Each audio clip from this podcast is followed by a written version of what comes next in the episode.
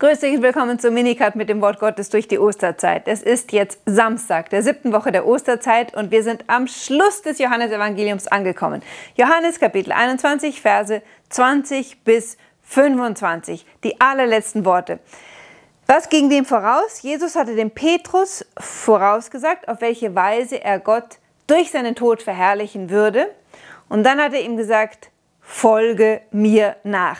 Jesus hat den Petrus gerade zum obersten Hirten seiner Schafherde, seiner Kirche gemacht, ihm angedeutet, dass er durch das Martyrium Gott verherrlichen würde und ihn aufgefordert, ihm Jesus nachzufolgen. Was macht der Petrus? Er blickt über die Schulter, sieht den Johannes da kommen und sagt, und was soll aus ihm werden?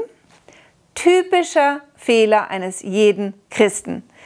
Anstatt uns auf die eigene Berufung zu konzentrieren, die, wenn wir uns das anschauen, ja menschliche Möglichkeiten komplett übersteigt. Wie hätte der kleine, schwache Petrus Jesus als Hirten ersetzen sollen? Menschlich unmöglich, ja?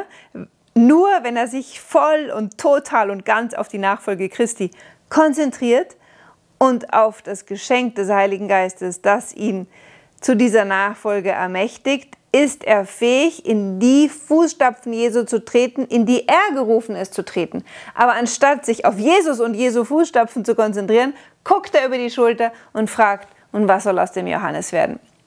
Wir konzentrieren uns ganz oft nicht auf den eigenen Weg, sondern auf den Weg der Nachbarn. Und das blockiert uns in unserem geistlichen Leben Ganz besonders, wenn es um die Nachfolge Christi geht. Denn dann fangen wir an zu vergleichen und wir fangen an zu denken, ach, wenn der das nicht macht, dann muss ich das auch nicht machen.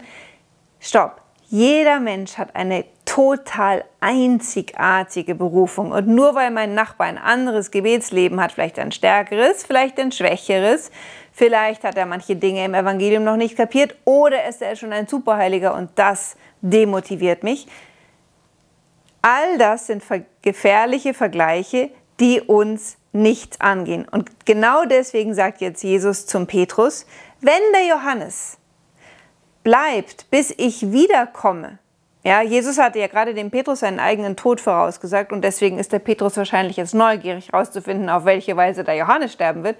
Und Jesus sagt ganz einfach, und wenn er bleiben würde, bis ich wiederkomme, was geht dich das an? Du, Petrus, folge mir nach. Du Nina, du Franziskus, du Robert, bis zur persönlichen Nachfolge gerufen, ganz wurscht, was die anderen machen. Dann sagt ähm, die, jetzt nennt man das die sogenannte Endredaktion, also hier haben wir einen ganz eindeutigen Hinweis, dass der Schluss von einer anderen Hand als vom heiligen Johannes selber geschrieben ist, weil wir jetzt der Autor in Wir-Form redet. Ja? Also es wird noch erklärt, weil Jesus dem Johannes dieses Wort gesagt hat, hat sich das Gerücht verbreitet, dass Johannes bleiben würde, bis Jesus wiederkommt. Aber tatsächlich wird hier nochmal klargestellt, das war eine Redensweise Jesu, um dem Petrus zu sagen, Petrus zu sagen, kümmere dich um deine eigenen Semmeln. Und jetzt sagen aber diese Gruppe, die da den Schluss angefügt hat, wahrscheinlich nachdem der heilige Johannes jetzt schon tot war, dies aber ist der Jünger, also der andere, der an Jesu Brust geruht war während des Abendmahls, das ist der Jünger, der alles bezeugt hat und der es aufgeschrieben hat. Und wir, die wir jetzt diese letzten Verse anfügen, wissen, dass sein Zeugnis wahr ist. Es wird also jetzt von der frühen Kirche bezeugt, dass Johannes das aufgeschrieben hat und dass das, was er bezeugt hat, wahr ist. Und jetzt fügen sie hinzu, es gibt aber noch vieles anderes, was Jesus getan hat. Wenn man abschreiben wollte, so könnte, wie ich glaube, die ganze Welt die dann geschriebenen Bücher nicht fassen. Hier kommt nochmal dieser ganz, ganz wichtige Aspekt zum Ausdruck, dass das geschriebene Wort Gottes nicht deckungsgleich ist mit dem eigentlichen Wort Gottes, das das menschgewordene Wort ist, von dem Johannes von Prolog bis hierher gesprochen hat, der Logos, der ewige Sohn des Vaters, der in Jesus Christus Mensch geworden ist. Und das Geheimnis Jesu Christi ist so groß wie das Universum und sogar noch größer, denn Jesus ist Gott und Mensch in einer Person. Und Gott ist evidentermaßen größer als das Universum. Und deswegen könnten selbst alle Bücher der Welt nicht ausreichen, um das Geheimnis Jesu zu fassen.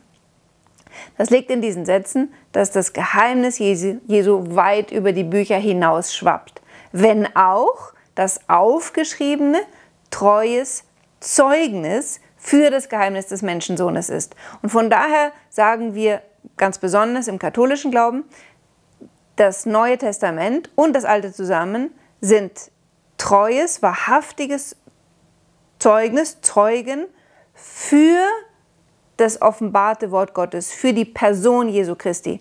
Aber die Person Jesu Christi und seine Lehre sind größer als diese Bücher. Wir glauben an eine Person und nicht an ein Buch. Wir sind keine Buchreligion mit anderen Worten. Trotzdem sollen wir, trotzdem ist dieses Buch dasjenige, das uns auf treueste Weise Zeugnis gibt vom Geheimnis Jesu Christi und in dem er für uns zugänglich ist. Und deswegen, auch wenn jetzt die Osterzeit morgen vorbei ist, hoffe ich doch, dass ihr weiter jeden Tag in der Heiligen Schrift liest und nicht aufhört, Geheim das Geheimnis Jesu Christi tiefer zu erforschen und euch von ihm lieben zu lassen. Ich wünsche euch einen schönen Tag, bereitet euch gut für morgen vor, denn morgen schenkt uns Gott den Heiligen Geist.